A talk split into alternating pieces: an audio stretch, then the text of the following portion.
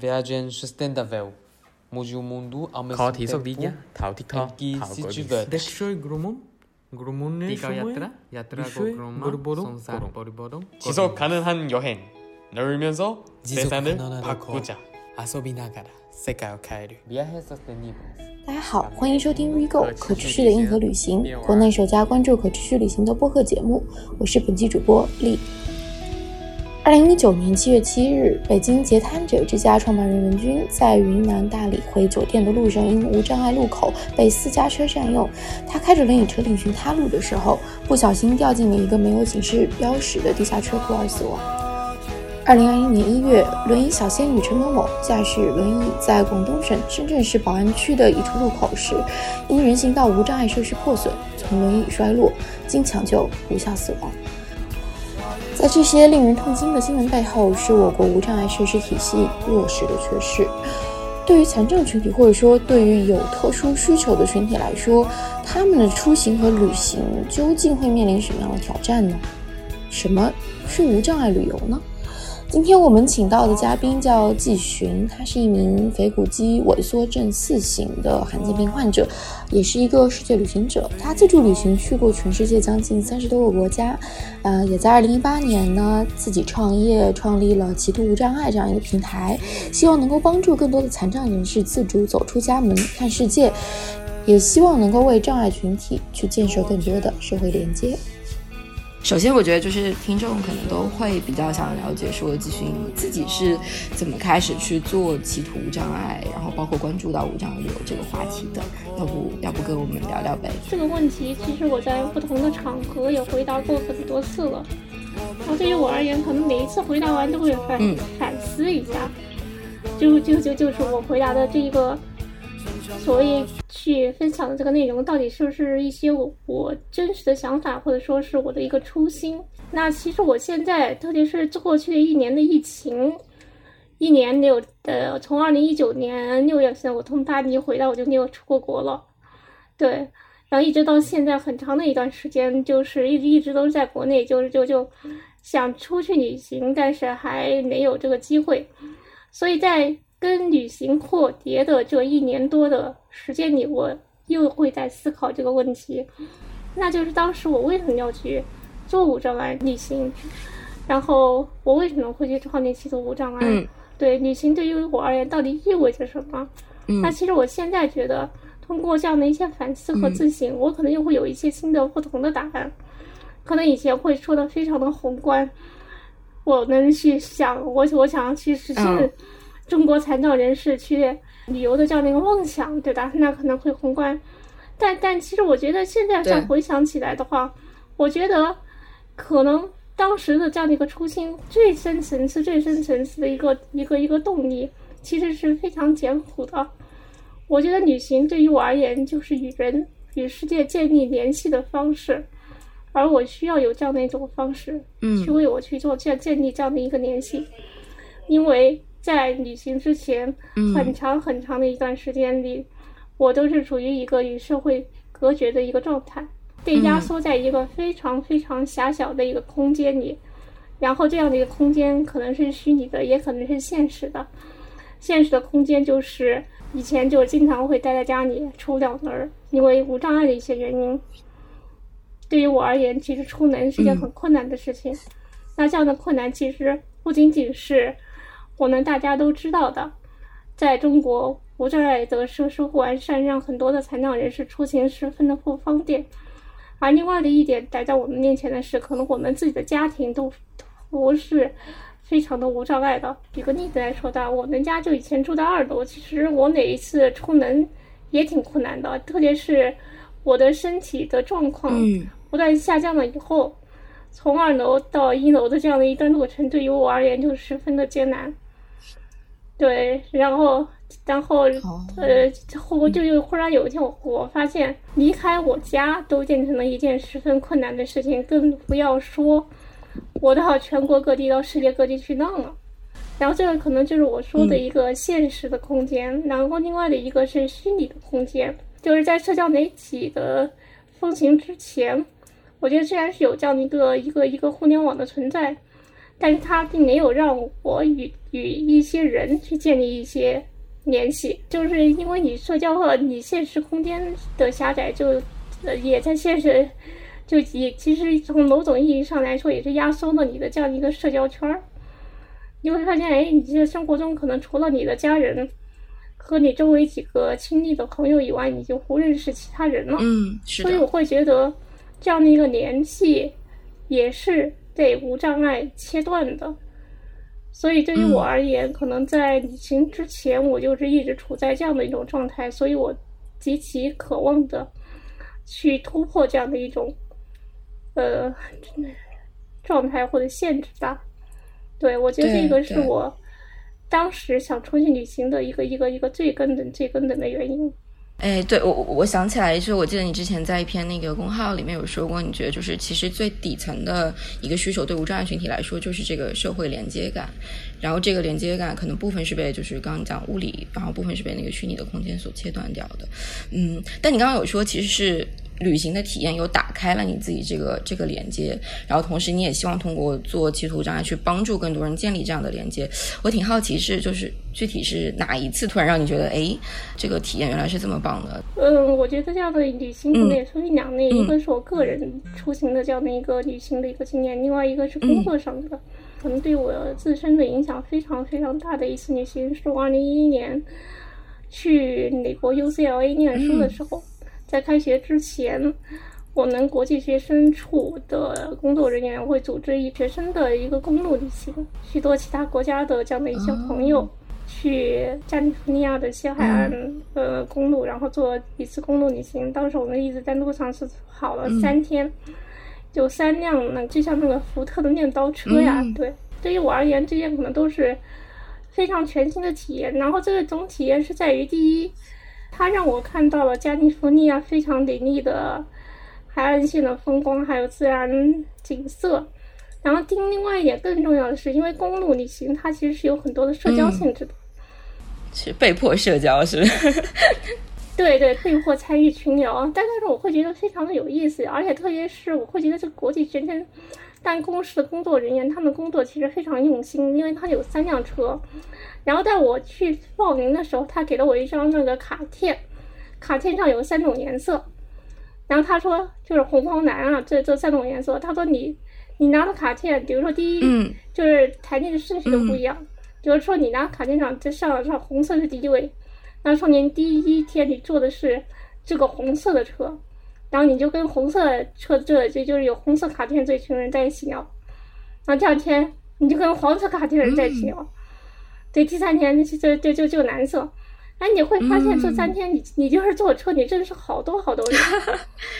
对，基本上所有的人你都聊过，当然有的人聊得来，有的人聊不来啊。而且你会很快速的掌握一种融入美国社交圈的方式。对对对，然后产生连接。我觉得这个过程是重要的。那因为这种过程，你对你的可能就是我以前就是两耳不闻窗外事，一心只读圣贤书，对的。或者说是我天天在在在我自己的小空间里面看看电脑，所以我觉得对于我而言，这可能是一次个人旅行带来的一个全新的社交行为上的一个改变吧。这个旅行可能是一个让人愉悦的一个体验，但是其实跟别人交流是更让人开心的。所以我觉得这一个东西可能是一个个人上的体验。那可能过了几年以后，我又开始工作了，然后就开始工作了，就是嗯。工作上体验有什么不一样的感觉吗？工作上的体验会让你真正的了解到，其实流动可以为你带来更多的的发展和上升的机会。嗯，资本积累。当当然，这这个时候你的社交的需求可能又跟你学生时代的不一样了。嗯嗯，这跟我工作的这内容是有关系的，因为我本身是个罕见病患者嘛。嗯，那我去参加的会议其实跟罕见病跟医疗相关的。嗯，那其实来。到这一个会议现场参加这些会议的有一些患者组织，他跟我是有着相似的生命经验的。嗯，就是说我们都的都是罕见病和罕见病的家庭，然后我们都在从事这一项事业。嗯，记得有一个美国人的，然后他又跑过来过来坐坐到房间过去吃饭，然后就问我情况。对我就跟他说我是那个神经肌肉病患者，后来他他就哭起来了。啊，他说我儿子也也是这个病，但他十二岁就去世了。嗯，忽然之间一个猛男开始在你面前落泪了。对，其实那一个瞬间是很触动你的，嗯，触动你的。对，一个一个人高马大的一个美国的男士，而且在事业上已经算是比较成功了。嗯，所以我当时会在想的是，无论这一个人他是有多成功，然后他来自哪个国家，但是因为一些相似的经验把你能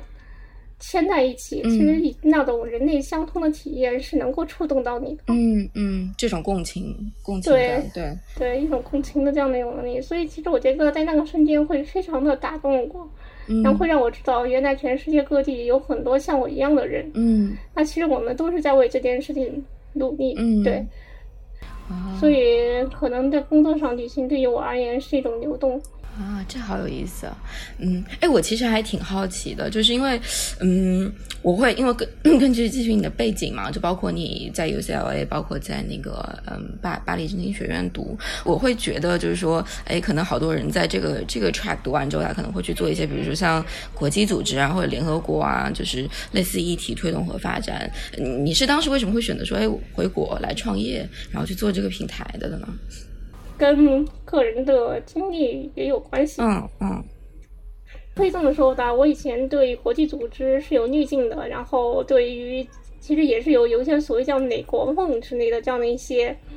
但其实我后来那一段经历会让我觉得，可能也并没有那么的的想去为这样的一些组织工作，因为我从 UCLA 毕业以后就拿到了一个国际组织的一个实习的带薪的 offer，嗯在华盛顿。跟其他任何人不太一样的是，我的手功能是严重的有障碍的。嗯就很多人他只是坐在轮椅上，但是他的上肢功能是很好的，嗯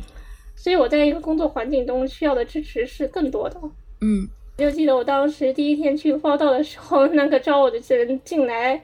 他就很关注我的这样的一个上肢的问题。嗯对，然后然后就是我会感觉到他蛮惊讶的，对啊对，然后当时就是有一件怎样的事儿呢？嗯嗯，是因为我们在美国去做这种带薪的实习，都会有一个临时的工作签证叫 OPT 嘛。嗯，OPT 然后当时我的 OPT 是晚了一个星期到，哦然后我就跟他说能不能等我一个星期。哎，后来就觉得觉得他是一件很奇怪的事情，他就拒绝了。其实我后来发现，就是跟我一起嗯那天去报道的一个人就跟我讲，嗯他说就是在你的这个岗位上，另呃一个一个类似岗位上，做另外的有一个男生，嗯国际国际学生也是拿这个 OPT，嗯。他当时也没有，哎，结果他大月份他就回去上班了。嗯，他是不是就是找了个借口故意？对对对对对，他就找了个借口，就、嗯。就会觉得，哎，那就算了，那你就不要来了。嗯，对，其实我觉得当时的这件事情对我的打击是很大的，所以我当时的，你可以说是对于这样的一个国家或者说是一个中体制的滤镜其实是碎掉的，因为你的个人的经验在的的体验在这里，嗯嗯让你没有办法去完全的相信，或者说我要继续去追逐这样的一个梦想。对，然后其实我后来到了大地政治学院。嗯，我当时也遇到了一个对我影响非常大的一个老师，他说：“季群，你为什么要把你的时间和能量消耗在这样的一些官僚组织的的组组织中呢？你为什么不能够去做一些更有影响力的事情？”嗯嗯嗯对，然后其实我就不停的在回想他的那句话，然后当时在法国跟一个患者组织叫 EFM，可能现在也算是全法国最大的一个患者一个神经肌肉病的这样的一个患者组织。嗯嗯。对，他们做了非常多的这样的一些落地的事情，去服务这样的一些患者，因为包括我在法国也是他们服务的，嗯。给了我提供非常多的这样的一个便利，所以也是在日复一日的相处之中，你可能会觉得这样的一个组织，它产生的影响也好，或者说是对于患者也好，嗯可能是一个更好的一个选择。对所以我就希望说能够建立一个我自己的组织，我也希望说是以我个人的一些能力。嗯知识啊，还有一些资源去来帮助这样的一些患者。嗯，哇，真的是很有勇气的，而且而且是非常被需要的。我觉得这个事情，嗯，你其实，在创创业过程当中做企图无障碍，应该也还是经历了挺多，就是比较比较难的、比较有挑战性的一个阶段吧。对于很多这种就是普通的投资人来说，他可能会觉得说，就是障碍群体呃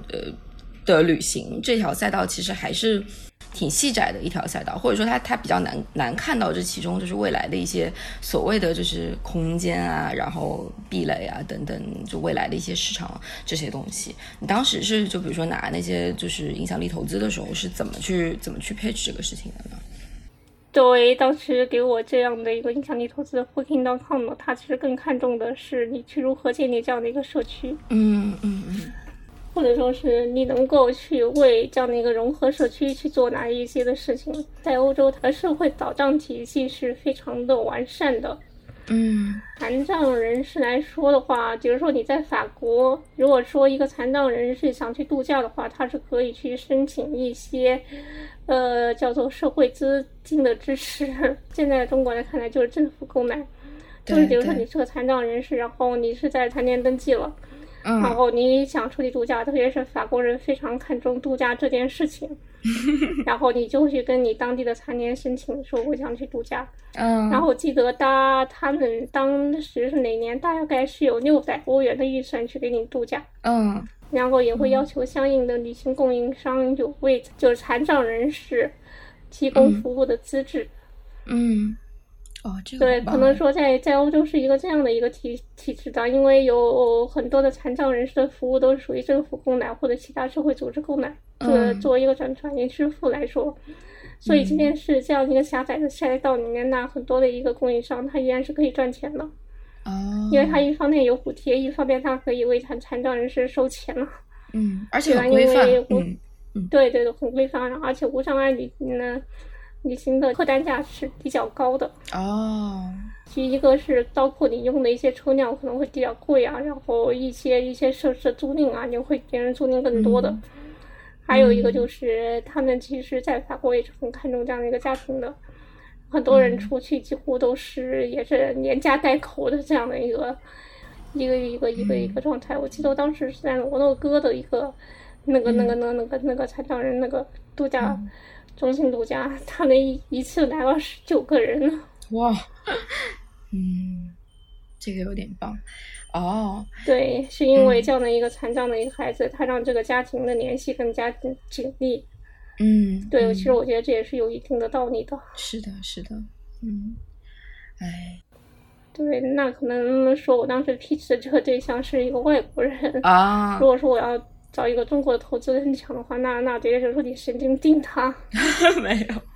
其实我其实我觉得肯定是有需求的，只不过是可能现在这个东西它就没有那么显性，因为嗯，对国我觉得国内的整体社区跟社会对于这个平等包容以及就是这个。多元化这些概念，其实到现在就不是一个非常根深蒂固在大家日常教育或者意识当中的一个事情，所以大家可能不会天然的考虑到这个事情。更多我们考虑事情的视角就是，嗯，作为一个非障碍人士去考虑很多很多事情的视角，但这个视角很多时候是不全面。对，嗯。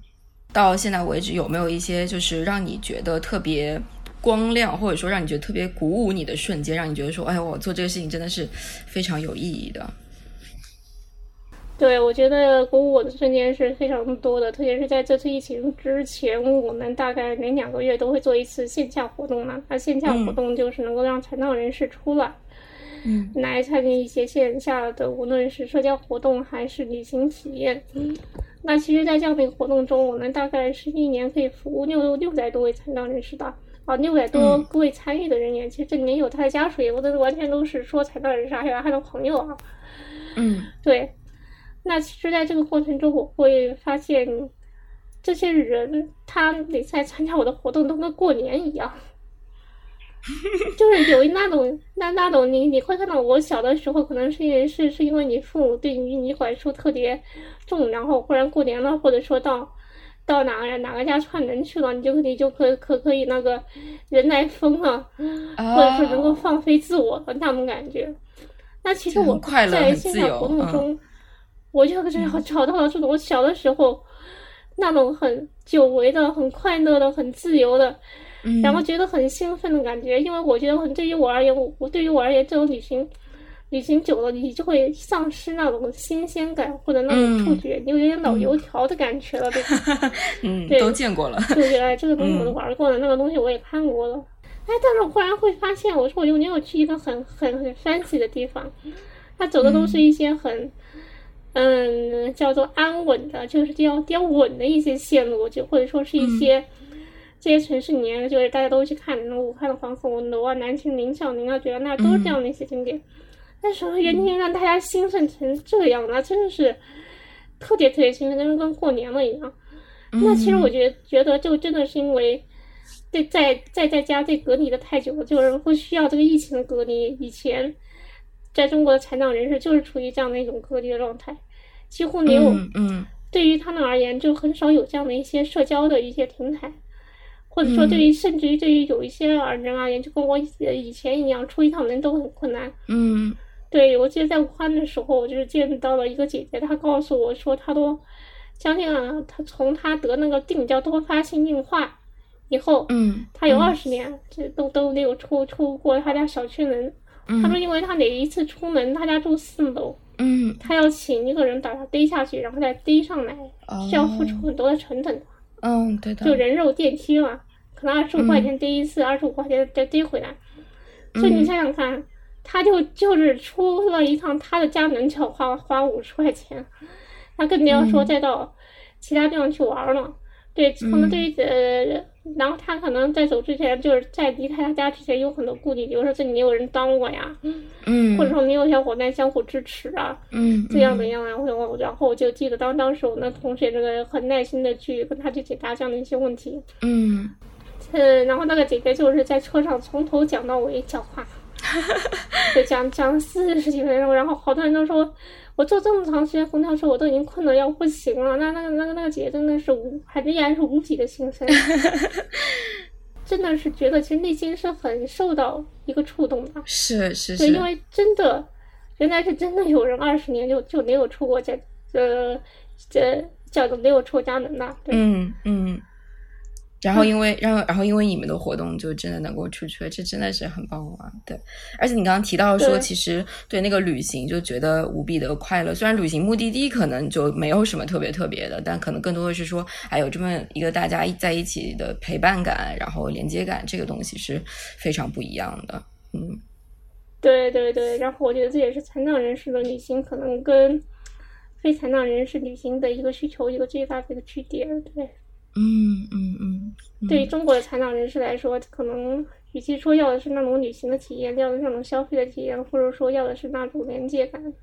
嗯嗯，是的。哎，我们来聊聊你具体的旅行经历呗。作为一个就是个人旅行者，你自己觉得就让你自己印象最深刻的一次旅行经历是是什么样子的？好的坏的都可以。呃，我自己印象最深刻的旅行，肯定还是在二零一六年的时候去了一趟撒哈拉的沙沙漠嘛。然后那个时候是跟法国当地的一个无障碍的旅行社一起出去，就是完，就把你自己完完全全的托付给他们的这样的一种方式。对，因为以前可能更多的是以自助的为主的。嗯。对，然后那一次就是就找到了这样的一家无障碍的旅行社，因为因为我特别特别想去拿拿拿喀什和那个撒哈拉沙漠。然后当时就找找这家旅行社之前，就我过几十年就跟他聊聊聊，聊了大概一年多，去把这样的一个行程敲定好，然后就怎样的话，因为我当时在那里过的圣诞节，就在他那个摩洛哥跟阿尔及利亚交界的一个地方，对，然后他们那边有一个有个大大的营，然后我就跟那一群加拿大人在那里过了个圣诞节，然后晚上大家一起在那个那里做那个篝篝火晚会。然后就当时印象非常深刻，然后因为我会觉得，可能作为一个轮椅使用者的话，你在那种大沙漠里面，特别是在沙漠的深处的话，嗯嗯，就有点不太敢想象你可以进得去，因为那里是不是有人能够帮助你，有有无障碍的洗手间或怎样？他当时是给我随身带了一个可拆卸的这样的一个洗手间，那个那个移动式马桶，好酷啊！对，然后我当当时挺感动的，因为 就是他们的服务人员还在帮你。倒屎倒尿的，哇，对，会有一点那个不好意思，然后有点尴尬了。但他说这是工作嘛，嗯嗯，对，因为你在沙漠里面处理这样的一些事情，可能不是说有个抽水马桶就能解决的。我真的是想的很周全，我觉得还挺感动的。嗯，是的，是的，啊，对，而且因为在那里缺水，嗯，对，所以他可能会，他他那是提前带着水在那个车的后备箱最后。嗯，就能够让到你晚上能用。比如说，要自己自助的去做一场这样的旅行，一般你们会怎么开始去做旅行攻略啊？就比如说，假假如是在国内旅行，一般是会通过什么方式先去？是不是要先去查一查，说这个就比如说要这个地目的地是不是有一些无障碍的设施是齐全的，然后才能够开始去做整体的一个攻略跟订票什么的。我觉得在国内的这样的一个信息还没有完全的被整合起来，这其实也是我们过去三年在嗯一直探索的一个问题，因为我们在找这样的信息到底从哪里来。嗯嗯嗯对，那其实信息就对于我们现在而言，这更多的是从人而来，然后是说，呃，政府或者哪一个的机关，它能够有有一个这样强有力的一个协调的一个手段，把这些信息都呈现给你。嗯并且能够在一些官网上找到。我觉得在这一我在国内还没有见过，但是在欧洲的话，这是很普遍的一件事情。嗯对，那所以说在国内旅游的话，我作为于我而言，我更多的是靠社群，因为基图障碍建立以来，我们社群里有几千个人，那可能说是我在群里去问一下，或者说几个群里问一下，我很快就能找到我想知道的答案。对，因为这些都是经经经验而来。嗯嗯。一般会需要知道哪些关于目的地的重要信息，才能够帮助去判断说这个地方能不能去呢？会有几点，比如说你要是在一些大城市，嗯。那你可能是要交通路线、机场线、嗯。火车站、火车站的无障碍，然后以及当地的这样的一个地铁交通，嗯。哪一站到哪一站，它可能当地人会有一个当地人的这样的一个总体的指南，嗯，对吧？嗯。可能是这一类。然后另外酒店的话，因为我在酒店的选择上面可能会更加保守一点，我我会选择那种品牌酒店。嗯对，然后然后会有有有一些比较固定的这样的一些平台，我会比较信任他们，然后然后就会去。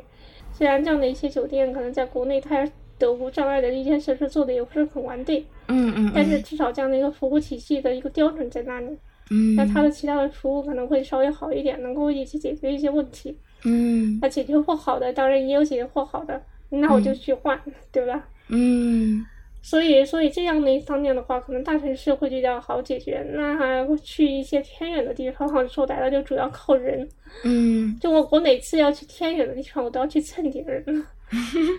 要不然有很多人一起去。因为真的你在国内旅行就很难，你到哪里都需要人家抬。嗯，像那个曲曲曲阜啊，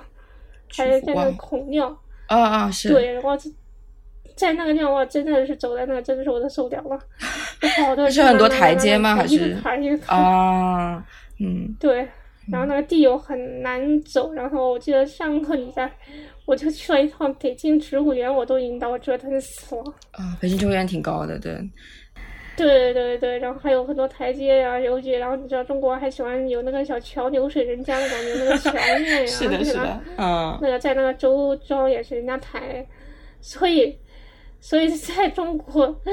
在中国旅游，在在中国无障碍旅游，你你主要是要找一群人跟着你一起旅游，嗯，然后不断的要靠人家抬，就嗯嗯嗯，哎，我之前有看到有一个就是长城的旅行，然后大家可能就是因为长城都是阶梯嘛，就也是需要就是大家抬一个什么小轿子什么上去，是不是？对对，其实这样子一看来，中国还是有这种叫做无障碍发明的。我跟中国以前的华轿，然后上华山的这个那个轿子，都都这这都是无障碍的哈。是的，是的，在国外的，他他他他把这种轮椅嗯改装了一下，它会让你更好抬，然后并且能够让它能够自己移，因为它底下会去放个轮子，前面一个抬，后面一个抬。对，其实你看跟中国的轿子差不多呢。哦，有意思。嗯，哎，那国国国内现在有什么信息？就你刚刚提到，就尤其是针对景区，感觉基本上没有什么。呃就如果我现在去携程或者去去什么穷游去查，可能也查不到说这个景区到底有没有无障碍设施，它没有这个筛选项，是不是？嗯对你有这个筛选项，所以我说现在主要是靠人来做。然后因为像我现在的话，因为我们社群的成员会越越在越来越多嘛，然后经常就跟他们进行一些、嗯一些那个那个那个无障碍的游戏，然后你可能会在游戏中发现很多这样的一些信息。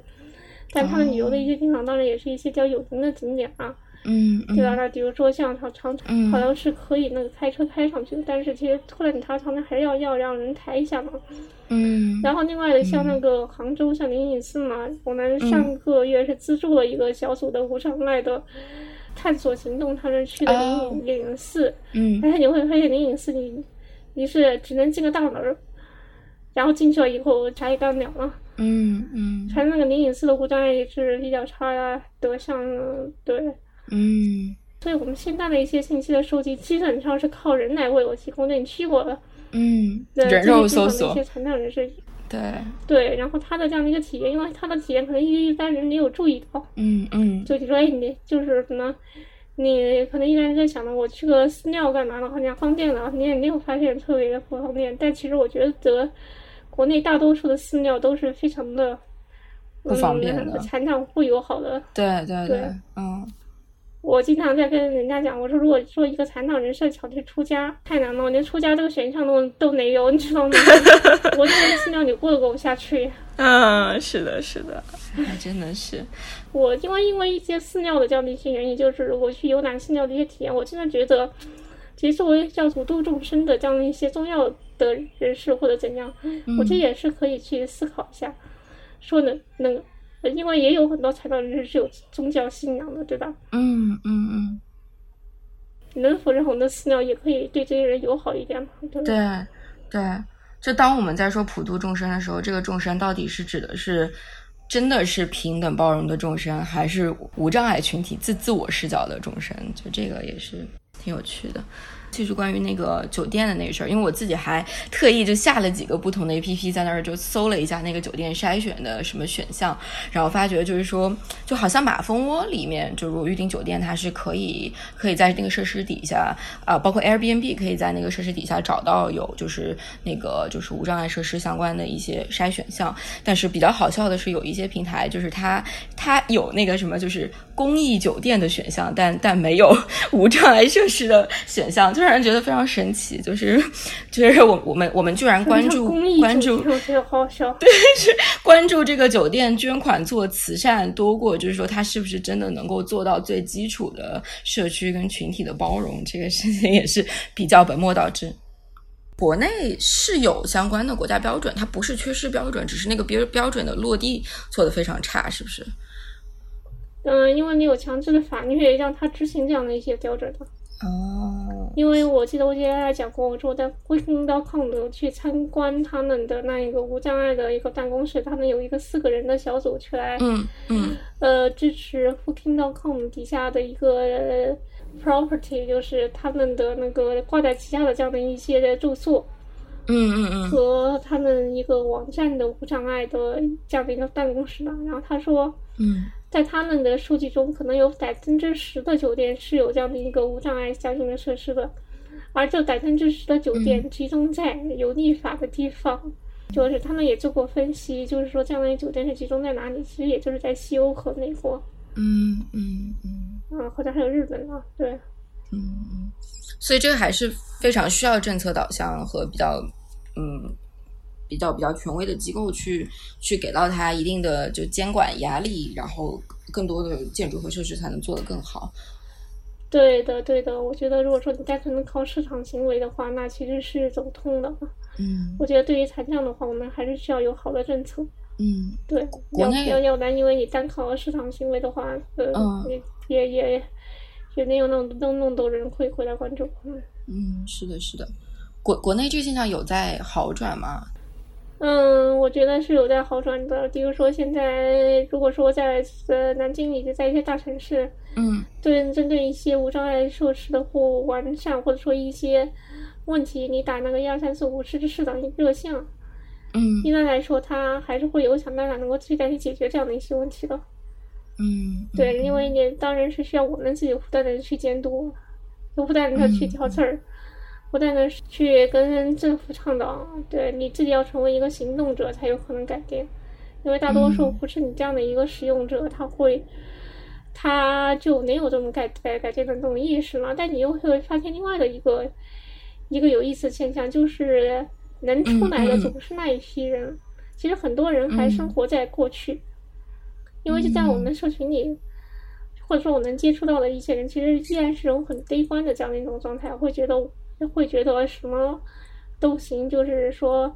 我也什么都改变不了。但无论怎样，我会觉得这个社会是在往好的方向发展的。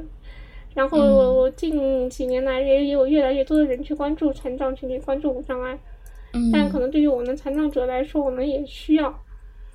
自己也要走出来，也要去让更多的人来关注这样的一些事情。嗯嗯嗯嗯对，嗯，然后这要除了关注以外，可能也要参与这种解决方法的构建。是因为大，家以前都只只是说这个问题会这这里有问题，那个那里有问题，但从来不想说你这个问题出来了嗯怎么解决呢？嗯，对吧？那其实设计师也会让你提起这样的一个要求。嗯，那那那其实那那或者说是其他的，比如说像餐厅，或者说是一些其他的政府的像市政悠悠会觉得，呃，我们的资源有限，我我解决了我我有更重要的一些工程要来解决，我我没有这个预算来去你这个事情。嗯，对，嗯其实最后还是要靠人不断的去这样的推动，推动它的要靠这个群体团结呃连接起来。对，嗯嗯嗯嗯，是的。对我最近其实有看到，比如说在信息无障碍这个话题上，但它可能一方面是因为就是那个就是互嗯就会整体互联网 APP 的那个技术的发展啊等等这个方向上，大家会越来越多的关注这个领域。嗯，我会挺好奇说，就比如说像互联网技术或者说这种智能技术的发展，对于我们刚刚聊到的，就是产生这种呃群体之间的连接感，它它是件好事还是件坏事啊？它会有有哪些挑战，又会有哪些机遇呢？嗯，我觉得一件事情一定都有两面性的。嗯其实就嗯像对于互联网的发展来讲的话，我认为它一定是对所有人来说都是机会嗯大于挑战的。因嗯为可能无论是普通人还是残障人士，我们都可能得意识到，这就是一个社会发展的趋势。嗯嗯那如果说是跟着这样的趋势走，它是要求我们不断的去提升自己的一些能力的，还有嗯一些知识呢，对吧？嗯嗯那可能对于一些学习快的人，或者说有一些优先条件可以获得这些学习资源的人来说，他就会走得比较快。嗯嗯但是对于那种没有条件的人来说的话，他就会走得很慢，甚至于完全掉队。对，嗯那其实，在残障的群体中也是这样子的。可能有的人已经依托互联网，跟其他的普通人一样一夜暴富，或者说有不好的一些机会。嗯那可能还有一些人是他没有那个那个赶上这样的一一波红利，或者他连个电脑都没有，嗯，因为电脑要钱。对对，我周围真的有很多残障人士没有电脑。嗯嗯嗯对，所以所以所以就就是就是完全靠抠手机，因为对于他们来说，可能有有有有一些人是出生在一个很一个很贫困的一个一些地方，或者说嗯是家庭也比较贫困，嗯。他们认为我投资几千块钱搞一个电脑，还要每个月交网网费，嗯。对于我家庭来说是一个很大的开支，但没有意识到这可能为你带来额外的收入和工作机会。嗯嗯，对，但这样的情况是普遍存在的，所以我会觉得，其实互联网的发展也也会拉开了这两部分人的一个距离。是的是的，就像我们经常看到的，就是老年人用这种什么健康码呀，对对对，因为嗯你有健康码我能上车啊，对吧？那那那，然后支付宝也没有啊，像我那连个支付宝都没有。嗯对，那那我觉得对对老年人来说，应该是他他对于他的问题是学习的能力比较难，对所以，他跟跟跟不上这样的发展。对，嗯嗯所以我觉得，我觉得就是这个问题，数字红多这个问题，一定是在全世界都是普遍存在的。我看过一些业一些会议，也其实也在讨论如何能够缩短这样的一些鸿沟或者差距呢。那其实也是需要一些更多的人来参与的，比如说像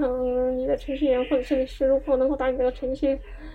方案然后产品设计的更加的简洁易用易易用一点，嗯然后今天也有办法可以去降低一些设备的成本。嗯。对，那其实对于残障的这样一个群体来说的话，嗯。那其实他可能会需要一些更多的这样的一些支持吧。其实像现在残联可能一些其他机构也会在提供一些技能的培训，但可能他现在的一个技能培训啊，还停留在二十年以前的那个状态，还是在教大家如何用 Word 排版，嗯嗯嗯，对，如何做 PPT 的这样的一个阶段。是的，对对，所以我会觉得，可能对于我们的政策制定者来说，也是要去观察，也是要去抓取这个时代现在到底需要什么样的技能，什么样的技能它能够转化成你的一个一个就业的能力和机会。你你在国内旅行的过程当中，有没有一些就是让你觉得呃特别糟心的经历啊？啊、我糟心的经历太多了。嗯上个月我是去北京了，在那个北京南站，然后嗯那个工作人员把我接了，然后把我把我送到那个的士那里。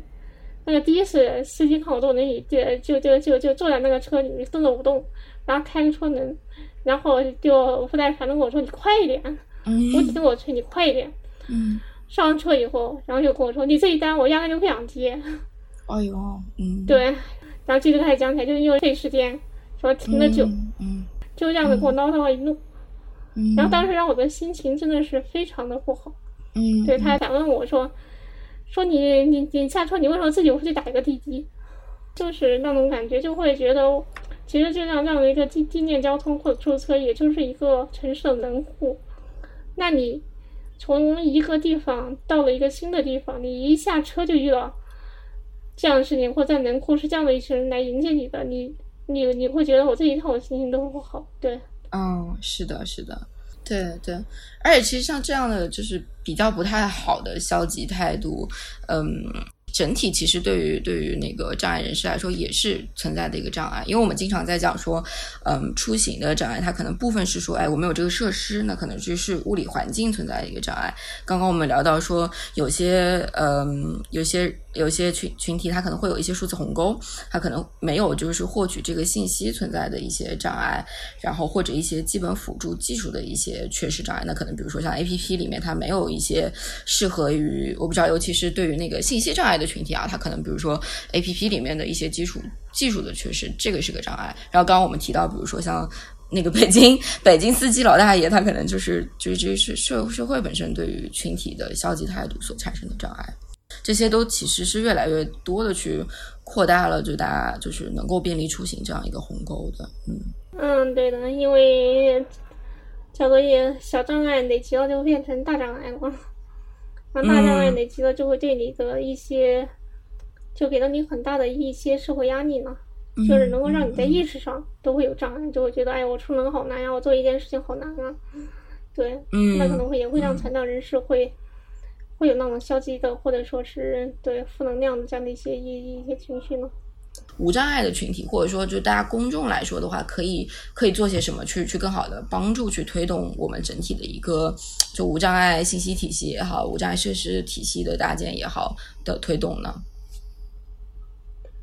嗯，其实我觉得首先有两点吧。第一点，其实即便是在无障碍体系的内部，它也得有自己的一套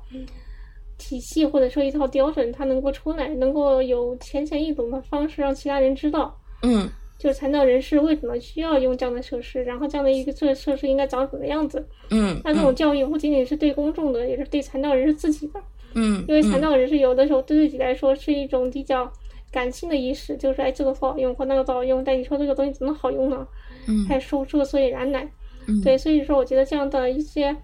相关的一些知识和教育的一些一些培训，其实是要针对所有人的，嗯就是公众也要需要知道，残障人士自己也知道，嗯也需要知道。我觉得你首先得有这样的一个体系标准，或者说是。嗯，以一种浅显易懂的方式，然后表现出来，对吧？嗯嗯嗯这是一。那第二点呢，是我们得创造一些机会，能够让普通的呃大众去了解、去走入这样的一个残障群体的一个生活，嗯对，能够去了解他们。其实说真的，在中国依然有有很多的家庭是这样子的，他家里如果有一个残障的孩子的话，他会不希望让其他人知道。就我以前见过一个家长呢，然后他就跟我讲，他说他经历过一个转变，因为他也是个高知，嗯，然后他的女儿是有那个那个发育迟缓，嗯然后他就说，刚开始他女儿出生的那一两年，他就不希望人家知道说我有这样的一个女儿，因为会觉得这样的一个孩子是家庭的耻辱。嗯对，但是后来可能渐渐的，当他接受了我的女儿就是这样的一个一个状态，那他这一辈子可能永远都不会好了。嗯，那其实作为一个母亲来说，她经历一个转化，是我希望让更多人知道有我女儿这样的一个群体，因为我希望未来我不在的时候，嗯别人可以不再用异样的眼光去看她，也有人可以像我一样去爱去接受她。对，所以当她经历了这样的一个转变了以后，她开始在自己的朋友圈里泼自己女儿的照片。然后当当他有这样意识转变的时候，他是说我也希望去晒我的娃，期间他与众不同。我也希望我周围的这样的一个一个同事、嗯朋友可以知道有这样的一个嗯孩子，有这样的一个特殊需要的孩子，他可能也是需要你的这样的关注，虽然他跟其他人不一样。嗯。对。嗯，是的，是的，所以我觉得得我能我能给有这样的一公道，能够让更多的公众去了解这样的一个残障群体，然后也会鼓励残障人士能够和家属就不要再隐藏自己，也能够大胆的走出来。嗯嗯，是的。而且而且，我觉得这个通道得是就是客观且真实的，因为我们现在经常看到的一些所谓的通道，就是可能是比如说公益机构或者一些慈善团体，然后他会特别多的放大说，就是有一些弱势群体的现在遭遇的一些什么什么悲悲惨经历啊，一些故事啊，然后通过这些方式去更好的撬动筹款。对对，因为你讲这个问题，我觉得是特别普遍存在的，就包括好像我已经看到，嗯是一个一个白血病的。儿童的母亲好像是在那个公益机构在扯皮，嗯说我没有同意你用我女儿的照片，你为什么拿我女儿的故事和照片去筹款？嗯嗯对对，因为这就这件事情在公益机构或者说是在这样的一个体系中，好像是件很常见的事情，玩法甚至于很多、嗯对对，嗯很多人都已经见怪不怪或者麻木了。嗯那可能突然这个公益机构也没有想过，哎，居然还真的是有这样的一个母亲，她有这样的一个能量，能把这件事情闹闹到很大，对吧？那可能这也是触碰到了别人的底线了。是的。那其实对于我们而言，或者对于其图二的无障碍来而言，我们最讨厌的就是这种耐惨式的这样的这样这样这样的一种状态。对，因为我嗯我觉得我们可能真实的是希望更多人了解到残障群体的一个真实的一个需求和一个真实的一个状态，而且我们希望跟别人是一个肩并肩的一个状态，而不是说你来年龄我，嗯，或者说是居高临下的这种对凝视，感。对，在所谓的叫做残障公益啊，或者叫残障领域的社会创新里面，我们还是有更长的一条路去探索。对歧途无障碍来说，你觉得未来一段时间最值得期待的一个项目或者活动是什么呀？呃，我们未来一定还是在做无障碍的这样的一个、呃一个一个一个事情。我希望是以一个更加有意思的一个形呃一个一个形式去来做这样的无障碍推广和倡导，然后也会希望让更多的人来参与，因为我们以前有过很良好的实践，嗯，比如说我们做过城市定向赛。哦，对，然后去是让残障的小伙伴能够以一种更积极的一种形式去参与这样的活动，嗯 能够跟普通的观的普通的大众会在一些真实的生活场景中，去有一些共同的体验，就是做任务啊、玩游戏啊，然后这探索城市交通，我觉得这都是一种很好的形式。那未来可能希望能够在这一块做的更多一点。嗯，对，嗯所以说可能对于我们而言，不仅仅是一个无障碍旅游的这样的一个机构，或者说是看待旅游产品的这样的一个机构，它也一定会有一个更宽泛的一个范围的。对，哦，然后另外的哦，一点是我们希望在这个过程中能够促进残障人士的就业。嗯对，因为在我们的以往的活动中，我们会邀请一些企业主，嗯或者说一些 HR，然后一些公司的人来参加。其实我觉得这也是为什么我们要去为残障人士建立连接的一个原因呢。嗯，对嗯能够让他们能够在真实的场景中遇到一些真实的人，看一看人家的这样的一个工作的一个状态。嗯其实我会觉得，在这样的一个交流之中，可能也可以帮他扩大一下这样的一个生活的圈子。就像我们刚才说，公立来讲，得到积累一些社会资本。嗯虽然嗯我不能够保证说你能够找到一个怎样的工作，或者我能像其他的政府机构一样给你搞个集中就业的什么的，对吧？嗯但我嗯会相信，只要你勇敢的走出去，然后你能够不断的去突破你一个社交圈，你是可以找到找到工作的。对，嗯，所以我希望能够将无障碍跟这种就业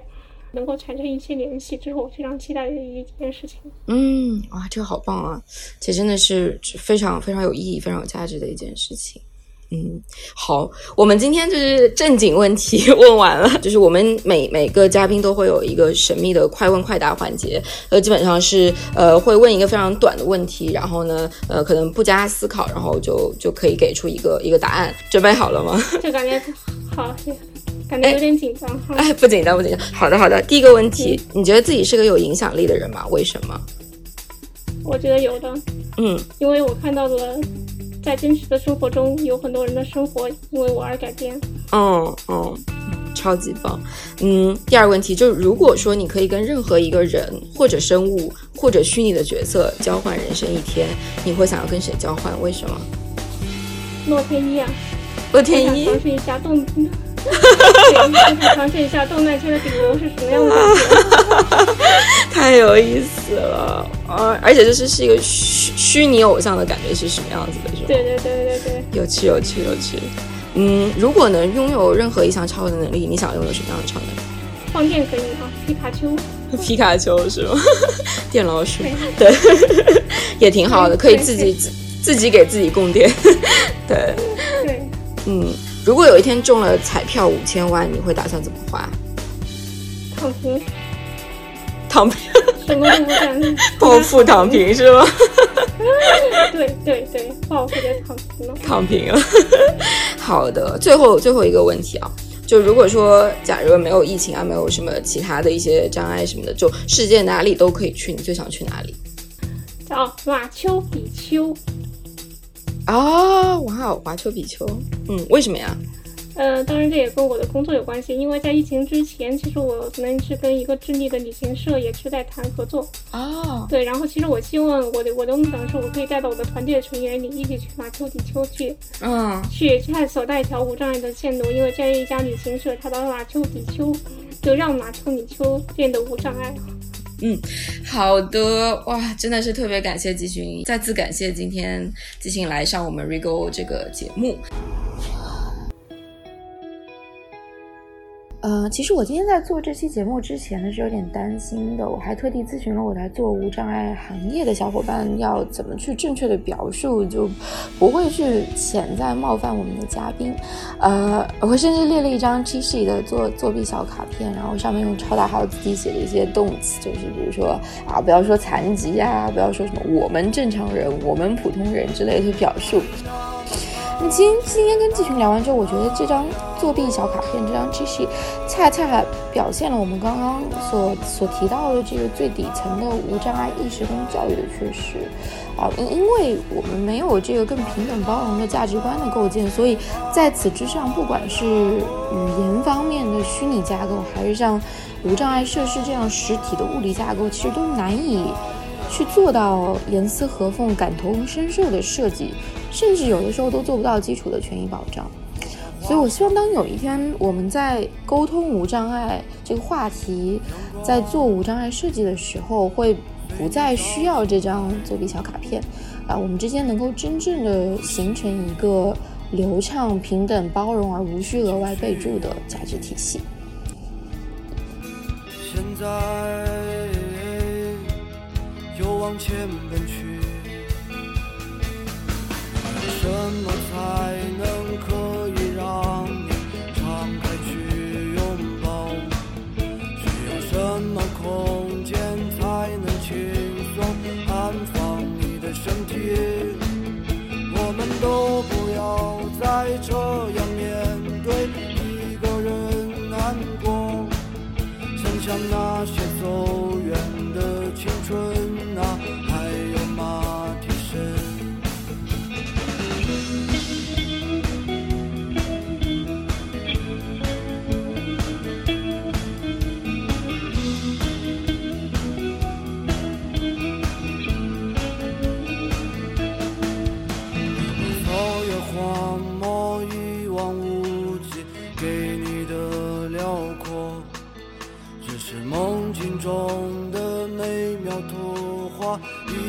会遥远，